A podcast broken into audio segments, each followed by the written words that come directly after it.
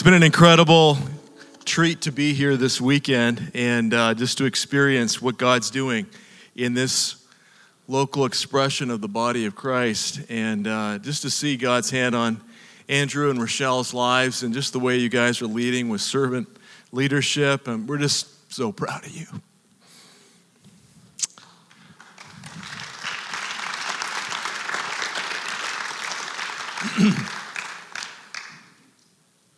God's been uh, inviting us to go deeper this weekend. And if you've been here and you've been experiencing what God's been saying and doing, uh, you know what I'm talking about. If you've said yes to Jesus in some way, if you surrendered or yielded to Him, if you've experienced a touch from Him this weekend, just put your hand up.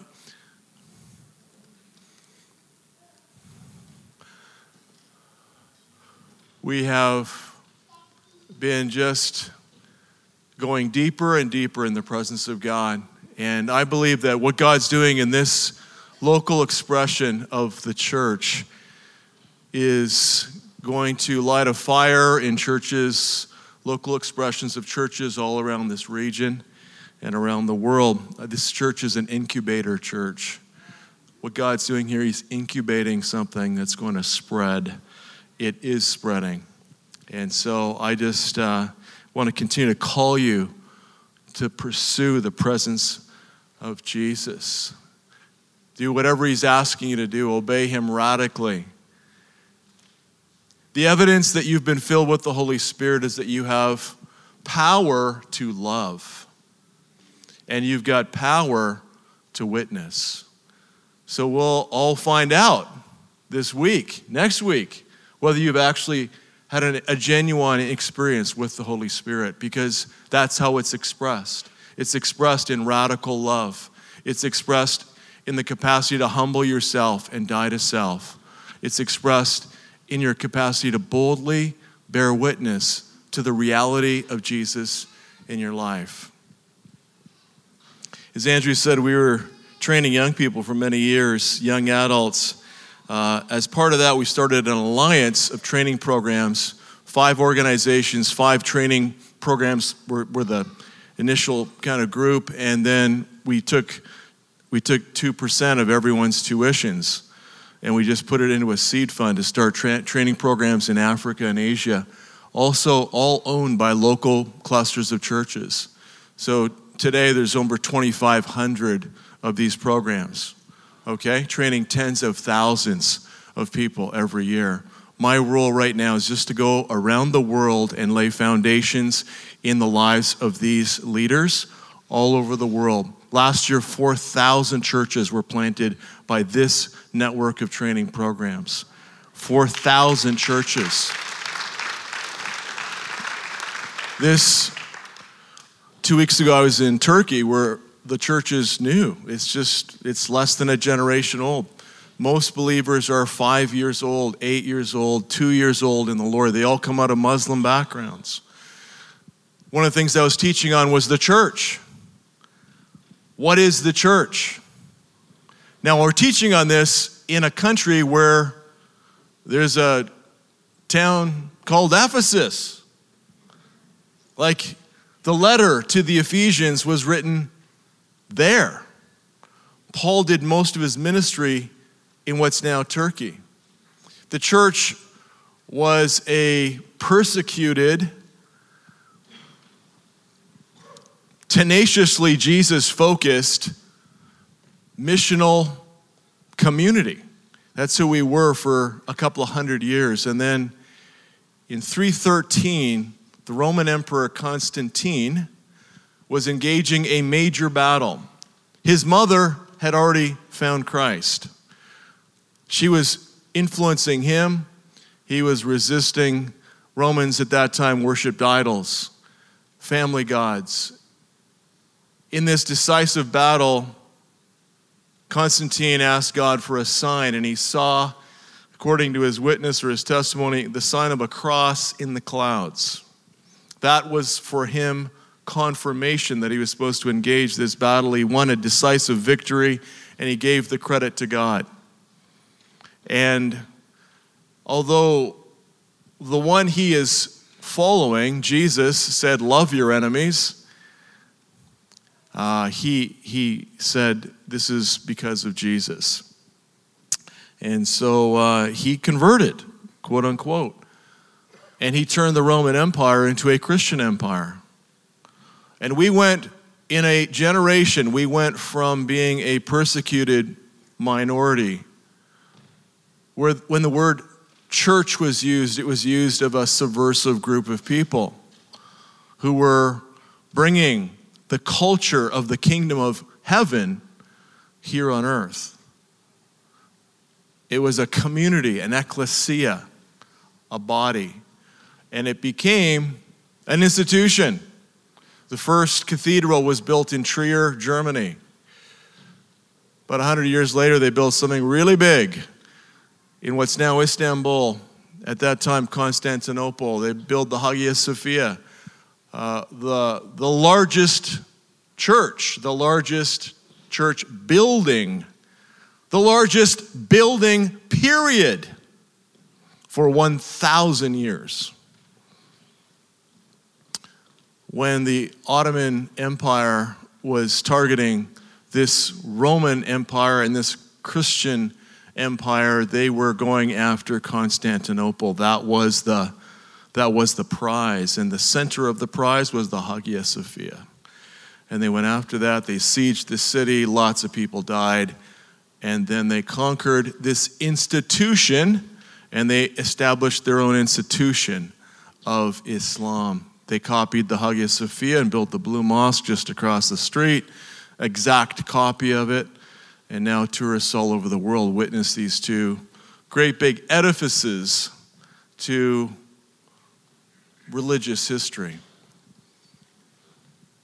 But where's Jesus in the story? Jesus today is calling out men and women from that society and reestablishing replanting the body of Christ in Turkey.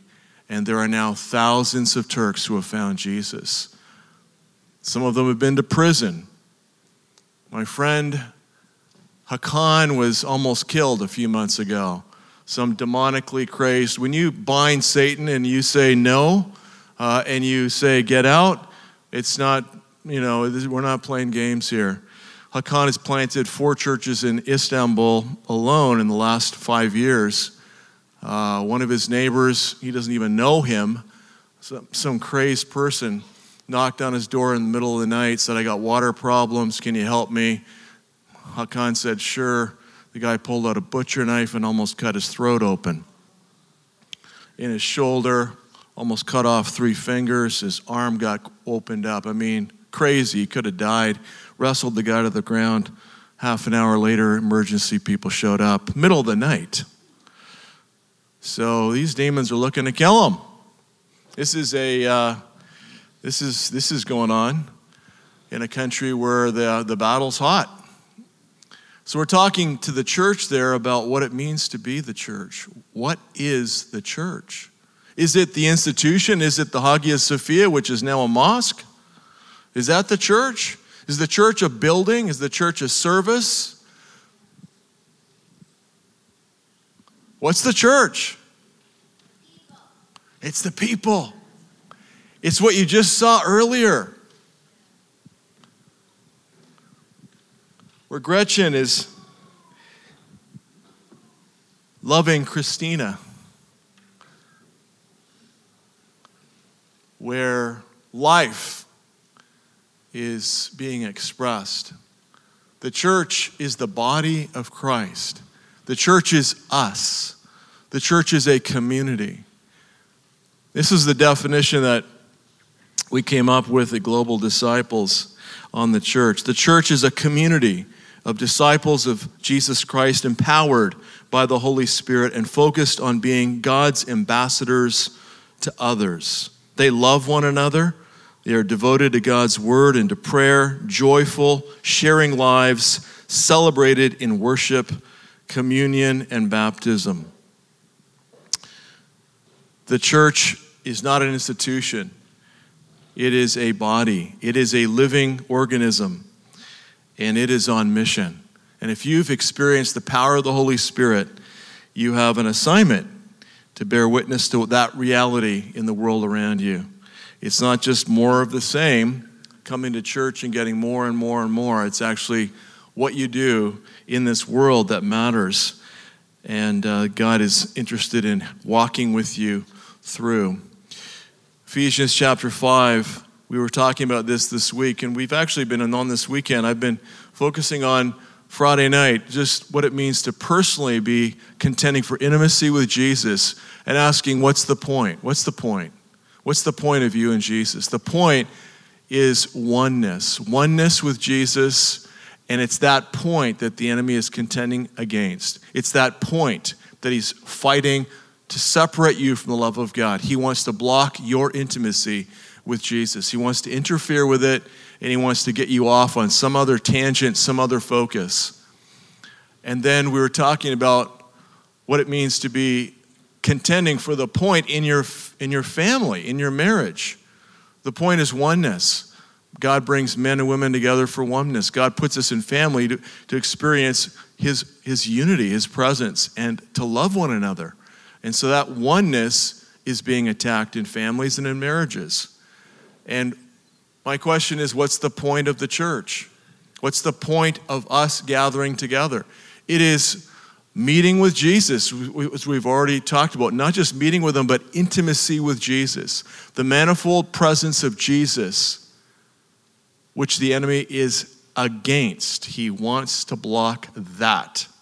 And I love the passionate pursuit of the presence of Jesus in this place. That's awesome. That's awesome.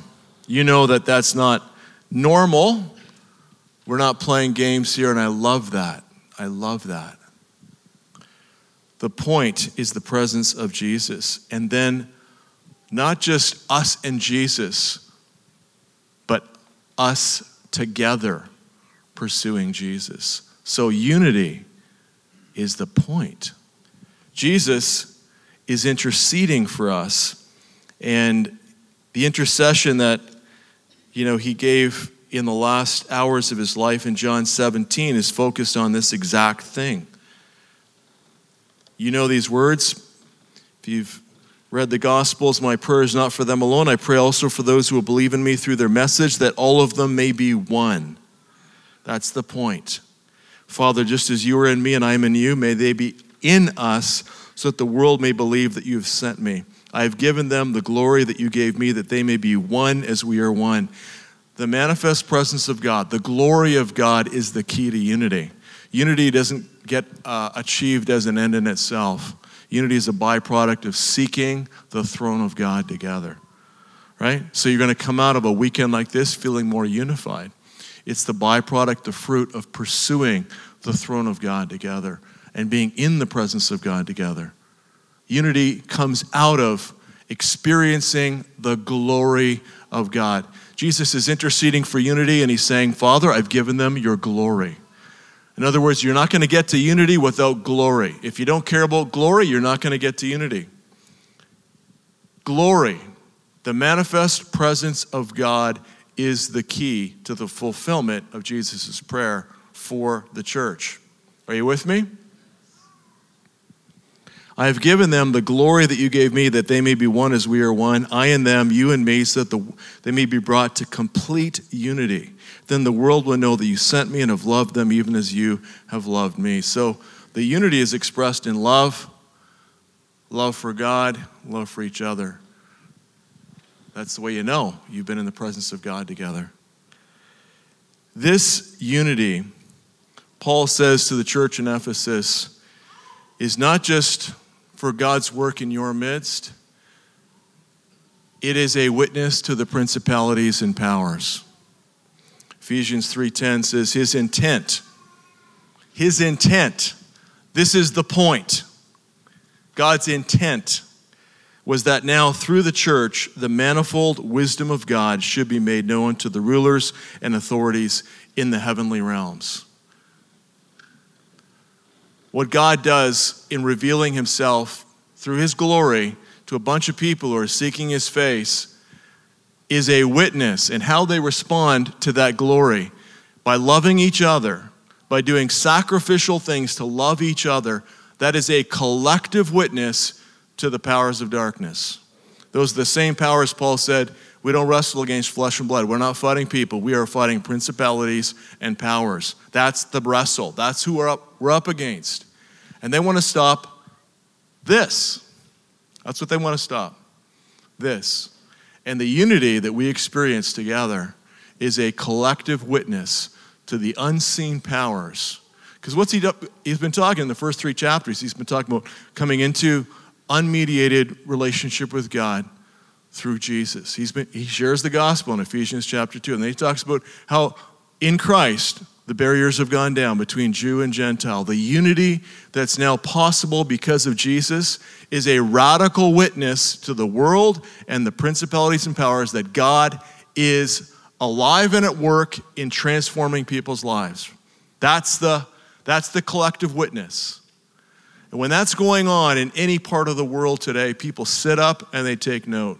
This world is fractured and divided. This world is desperately looking for a, an expression of community that's real. That's real. People who love each other and care about each other in practical ways, who seek God and experience His presence and love in ways that makes a difference in how they live in the community around them. So this is what the world's looking for. This is our witness in the world around us. This is Jesus' prayer for us. This is what he's calling us to. This was Paul's prayer for the church, and it's our collective witness even in the unseen realm. This is also, as I said earlier, being opposed. Now, you've just gone through Revelation, the entire book is a survey, and I understand you've gone through each chapter, and so chapter 12 is not new to you. But chapter 12 ends with these words Then the dragon, meaning Satan himself, was enraged at the woman. The woman's symbolic of Israel, and then by extension, the offspring of the woman is Jesus and those who follow him within the Jewish tradition, the church, and now all of us who've been brought in as Gentiles into the church. The dragon was enraged at the woman and went off to wage war against the rest of her offspring. That's us. Those who keep God's commands and hold fast to the testimony about Jesus. So we've got an enemy. He's angry. He wants to stop what's happening right here because this is a witness to the world that God is alive and at work. We clear on all that? We're in a battle. And you say, I'm not really into fighting. Tough. It's part of the deal. If you hold to the testimony of Jesus, if you hang on to Jesus, you have just inherited an enemy. He wants to take you out. Get used to it. It doesn't stop, it's 24 7. That's the, that's the new normal. And the closer you go to Jesus, the more you pursue Him, the more you work at uh, just, just focusing on Him, making Him the, the first thing you think, think about in the morning, the last thing you think about during, you know, when you, when you end the day, and just He becomes the central point of your life. You make that your central focus, you make Him the point. You will hear and see more of the enemy's attacks and work against you. Don't be surprised. Jesus said, It's normal. He did this to me, He'll do this to you. So, this is part of the deal. It says in Revelations chapter 12 that there is a group of people who follow the Lamb, who are known as this, this, this thing we've just been talking about, the church. I'm not going to read the whole chapter, but when the woman is about to give birth, the Satan creature, this demonic power, this dragon, wants to devour her child. And that's the enemy's attempt to kill Jesus. Then there's war in heaven. Satan's kicked out. He's kicked onto the earth. He was hurled to the earth. His angels with him. Revelation 12, verse 10, and heard a loud voice in heaven say, Now have come the salvation and the power and the kingdom of our God and the authority of his Messiah, for the accuser of our brothers and sisters who accuses them before our God day and night has been hurled down. They triumphed over him. That's us. And it's collective, it's not personal, it's collective. In other words, there's a collective battle and there's a collective response. They, us, the church, triumphed over him by the blood of the Lamb, by the word of their testimony, and they did not love their lives so much as to shrink from death. Therefore, rejoice, you heavens, and you who dwell in them. But woe to the earth and the sea, because the devil's gone down to you, and he's filled with fury because he knows his time is short. What's, what I see happening is the enemy is taking on the church in a way that's unprecedented. Many, many, many people are falling away. Many people are falling away. Lots of the church has been decimated through a variety of reasons, but certainly the last two and a half years have not been easy on the church. And many people have uh, chosen to have a privatized expression of faith. Some of you might even be in here saying, I'm, I'm kind of done with the church. Really? Really? No, you're not. No, you're not. You are not done with the church. The church is what this thing's all about for all eternity. The church is the bride. The church is the point. The church is why Jesus gave his life. You might be disillusioned at the institution, but you are not disillusioned with the church that Jesus gave his life for. That is, that is the point. And the church is, is actually being refined. Paul says in his letter to the Ephesians this church will be pure, this church will be spotless, this church will be radiant. This church is being prepared like a bride for a bridegroom. Now, there are people that are falling away. There are people that are disillusioned with the institution and the religious kind of monotonous, same old, same old. That is going to happen. But out of that, the church is being purified, the church is being refined, and the church is being prepared for the return of the bridegroom. And one side of this story is getting hotter and getting more radiant and in love with Jesus, and that's what I see happening right here. And the other part of it is just falling away, like those 10 virgins. Some had oil and some didn't. Some were ready and some weren't. And some were awake and some stayed asleep. This whole weekend's about waking up, hasn't it? Some of you woke up. You woke up spiritually. You heard your name the Lord spoke to you. It's like Lazarus coming out of the grave. You heard the Lord speak to you. And you woke up. And now you're coming alive. Lazarus had his grave clothes pulled off. And that takes a little work, doesn't it? That takes a little work. That takes often someone else's assistance. You can't pull your own, own grave clothes off. And so we were doing some of that last night, weren't we? Praying over things, pulling off dead stuff. Saying this is this you don't need this anymore. This this is death. Pulling off dead grave clothes and just releasing people that have been woken up, that are alive that are alive, releasing them to their purpose and their destiny. We're overcomers. We overcome by the blood of the Lamb. We started this weekend with communion. We started this weekend with a declaration of the blood of Christ, the body of Christ given for us. We started this weekend that way. We declared as overcomers Jesus has done everything that's needed for our freedom, our deliverance, our transformation, our salvation. It is finished, it is done.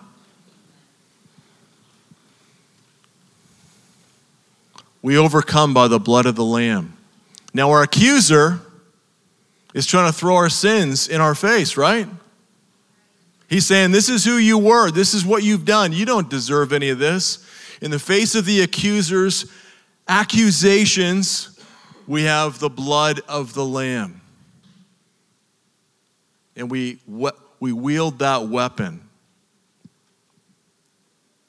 He's also a deceiver, and he yields that weapon very effectively around the world. He is leading the whole world astray. There are world religions today that have billions of people in them based on deception. I was speaking in northern Iraq um, a while ago, and I, I, shared a little testimony of praying with this bodyguard. And, and uh, anyway, uh, we had ministry time at the end of the service, and it, we, we used a wedding hall in Erbil, northern Iraq. So it wasn't a church, and people came from many backgrounds to this event. And this guy comes up to me he just he was sitting like second third row and he came running up to me afterwards. He, like you got to pray for me. And so I, I said okay you know I, you know i'm always asking lord how do, how do we pray? And i said i just felt led to ask him who are you? Because i could just tell he carried authority. He carried authority. And he says uh, he just looks down and i can just tell he's thinking do i tell him who i am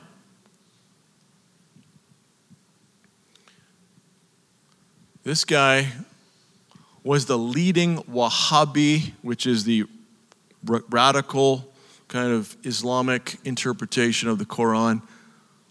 He's the leading Wahhabi scholar in Egypt. He is a Salafist. He is the, the religious inspiration for ISIS. He is the right hand man of Morsi, the president of Egypt. Okay? That guy is in a, a gospel meeting where Jesus is being proclaimed. Can you believe that? Isn't that awesome? That's awesome. It gets better. It gets better. So this guy is on the run. He's on the run with all of Morsi's guys because what happened was Mubarak, who was the president of, just indulge me for a second, Mubarak was the president of Egypt. Mubarak bombed, his interior minister bombed two Christian churches and blamed it on the Salafist. Because Mubarak does not like radical Muslims. They bombed two churches, killed people, and then they blamed on the Salafists. And one night they arrested 300 Salafist leaders, put them in prison, and that's what lit the, that's what lit the fuse for the Tahrir Square demonstrations, where literally millions of people erupted and demonstrated every night for months until the government of Mubarak fell. You remember that?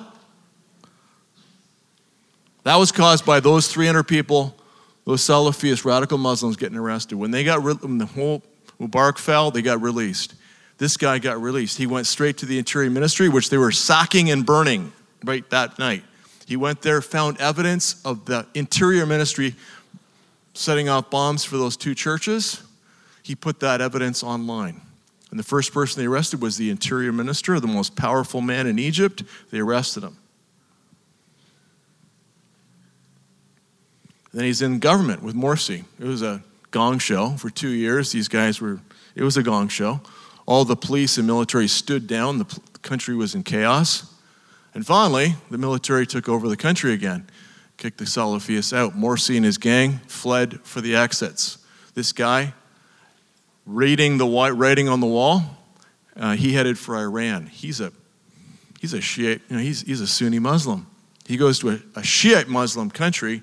Why? Because he has become disillusioned with Muhammad. He's been reading, and he discovers that Muhammad had like a nine year old bride. And he discovers that he is marrying relatives. And he's like, okay, this is like called child something. This is bad. This is like, no, this can't be right. Muhammad can't have married a nine year old. This is wrong. He can't have married his cousin. No, this is wrong. But this is the whole thing. So he researches it and he doesn't have clear answers. He's like, you know, these infidels in the West are lying online with these, you know, these different historical accounts of this. This can't be true. He's the, he's the leading Quranic scholar. He's the guy literally on TV who's, who's being interviewed all the time. He is the Quran answer man. So when the answer man has got questions, where does he go? He went to the leading seminary in Iran and he's researching whether Shia Islam had another story on Muhammad in the oldest Quranic manuscripts. He wants to know is there a different deal on Muhammad? And it's the same story. He corroborates it all. Yeah, he married nine year old. Yeah, he married his cousin. Yeah, this man should be in jail. He's like, okay, I'm done. My wife and I are done. But you can't just walk away when you're that high profile in Islam. You can't just walk away. So where does he go? So he goes to, uh, he researches Hinduism. Hinduism, there's no God. It's just this, this circular thing. Buddhism is the same, same deal. There's thousands of gods in Hinduism. Buddhism is this, you know, this nothingness. And he's just, you know, he just, he's, uh, he's disillusioned. He knows there's a creator, but he doesn't, he doesn't know how he can find him. And then he reads the Gospels and he discovers Jesus, Isa in the Quran, and he reads about a man who you can worship and follow, whose words are truth and will transform you. And he just falls in love with Jesus. He does this totally himself. He comes to our meeting wanting freedom, desperate. And what he asks me for prayer for is he says, Pray I don't fall back into Islam because it's so powerful, but I'm just in this in between place right now. So I pray for him and I clear the whole uh, day, the next day, to be with him, teach him to pray, he comes to the meeting that evening. He gets totally delivered of all his demons. He's lying on the ground. Demons are getting cast out of him. This guy got set free. He got filled with the Holy Spirit. He is a completely different guy. Amen? He is, he is leading Muslims. He is leading Muslims all over the Middle East to Jesus through online witness. I tried to get him to Canada. He can't, you know, he's not going to get in here because he has to go, he has to go back through Egypt to get into Canada. So he is stuck, but he is exactly where God wants him. But I want you to be praying for this man. So the deception of the enemy in Islam is being unmasked, is being exposed. The deception of the enemy in all other world religions is being exposed. And the reality of Jesus, the reality of who he is, what he came to bring, is being revealed through people like you and me in our, how we live our lives and how we give witness and testimony to the reality of Jesus in our lives. When you've been set free from demons, you know this is not a game, it's real. It's real. That's what got my attention 40 years ago. I saw the reality of Jesus setting people free, and I said, okay, I'm in. I want to be a freedom fighter for my generation. I want to be a freedom fighter. They overcame him by the blood of the Lamb, by the word of their testimony. We bear witness and testimony to the reality of Jesus every day.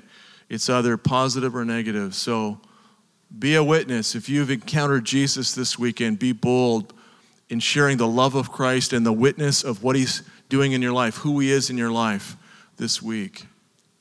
I was talking to a guy in Turkey. His wife and him and kids were there on a vacation.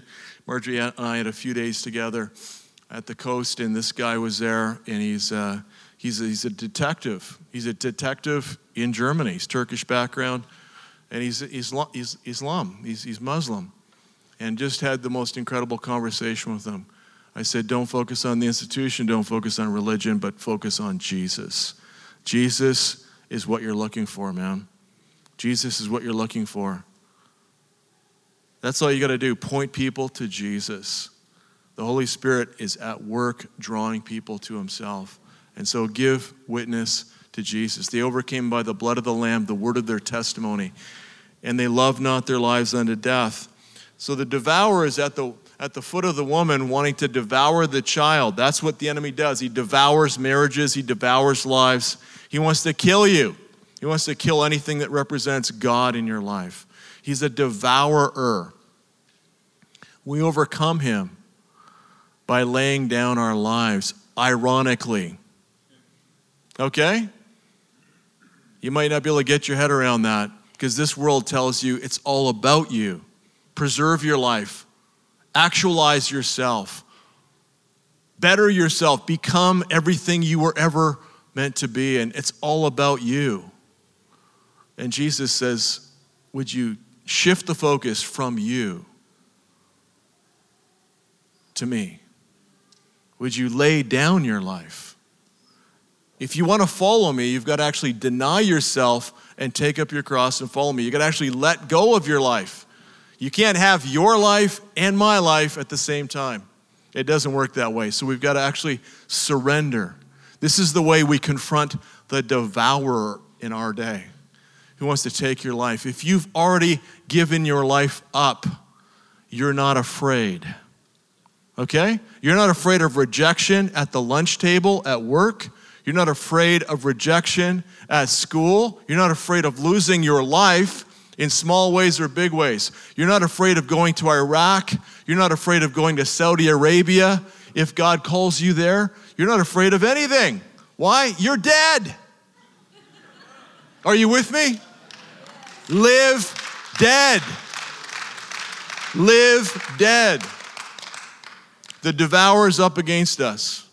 If you lay down your life, you are an overcomer. You will overcome. You will overcome. Now, some of you still have those grave clothes on you the fear of man, the pride of life. Look what, I, look what I've accomplished. Look who I am.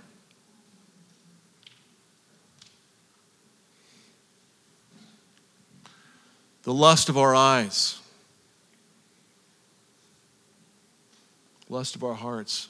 Those grave clothes gotta go. They gotta go. They gotta go.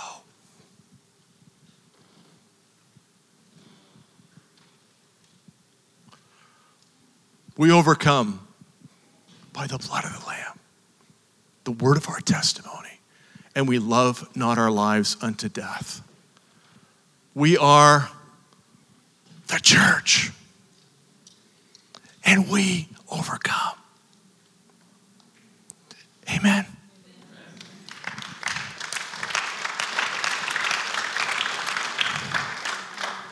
We're going to close this service here with prayer. And I want to invite you, if you're carrying some grave clothes, if you got stuff wrapped around you, and you want to be free, we want to minister to you, we want to pull off that stuff, and Jesus wants to set you free.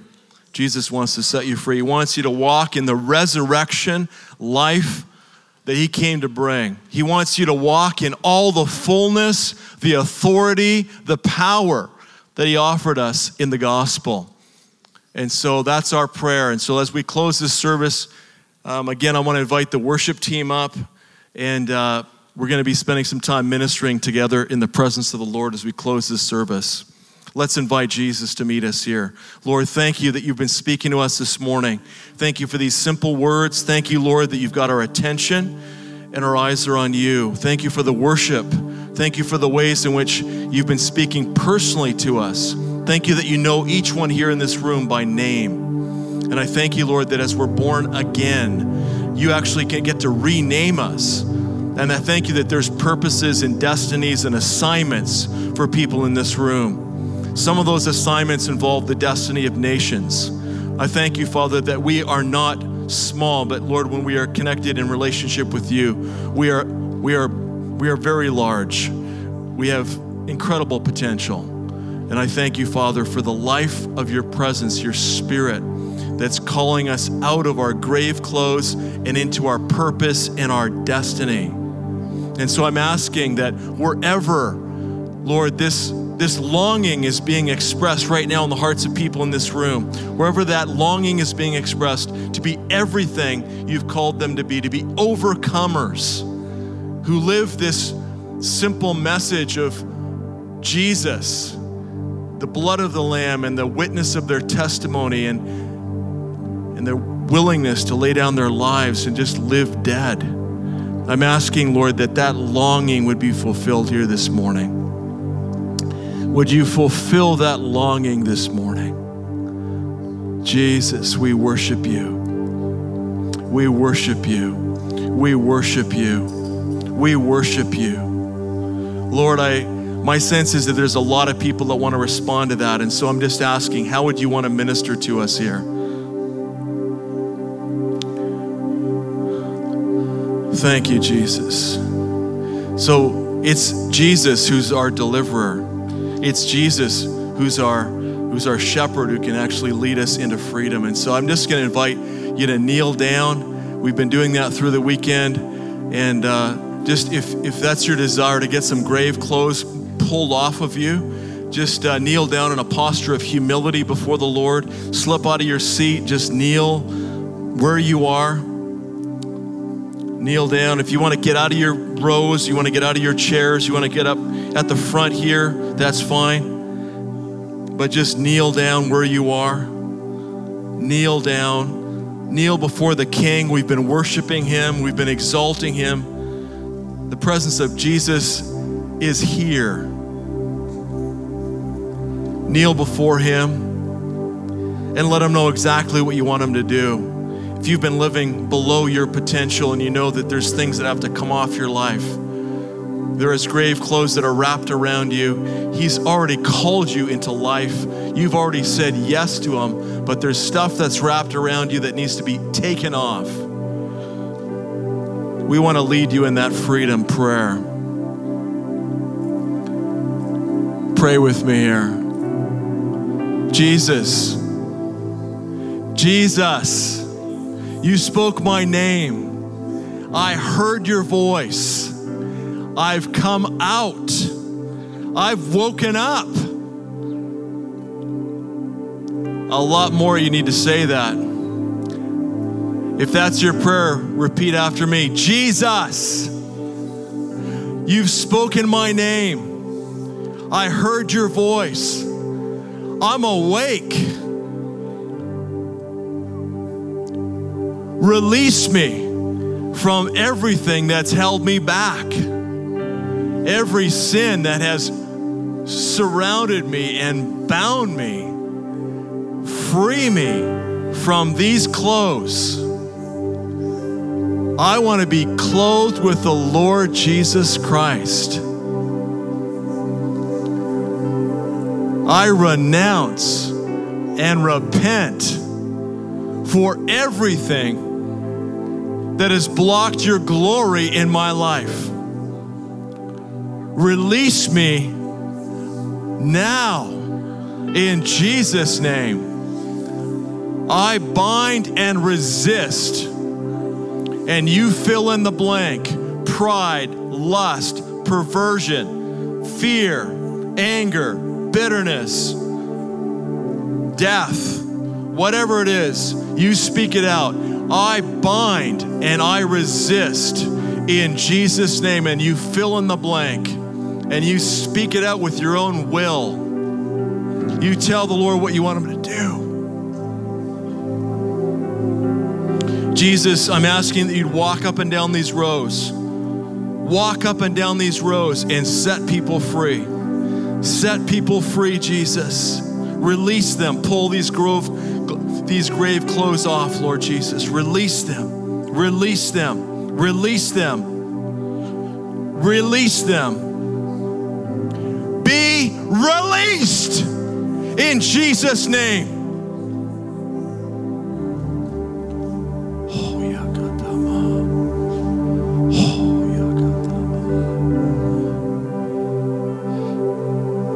and Lord, as you look at us, you look at us not through those grave clothes.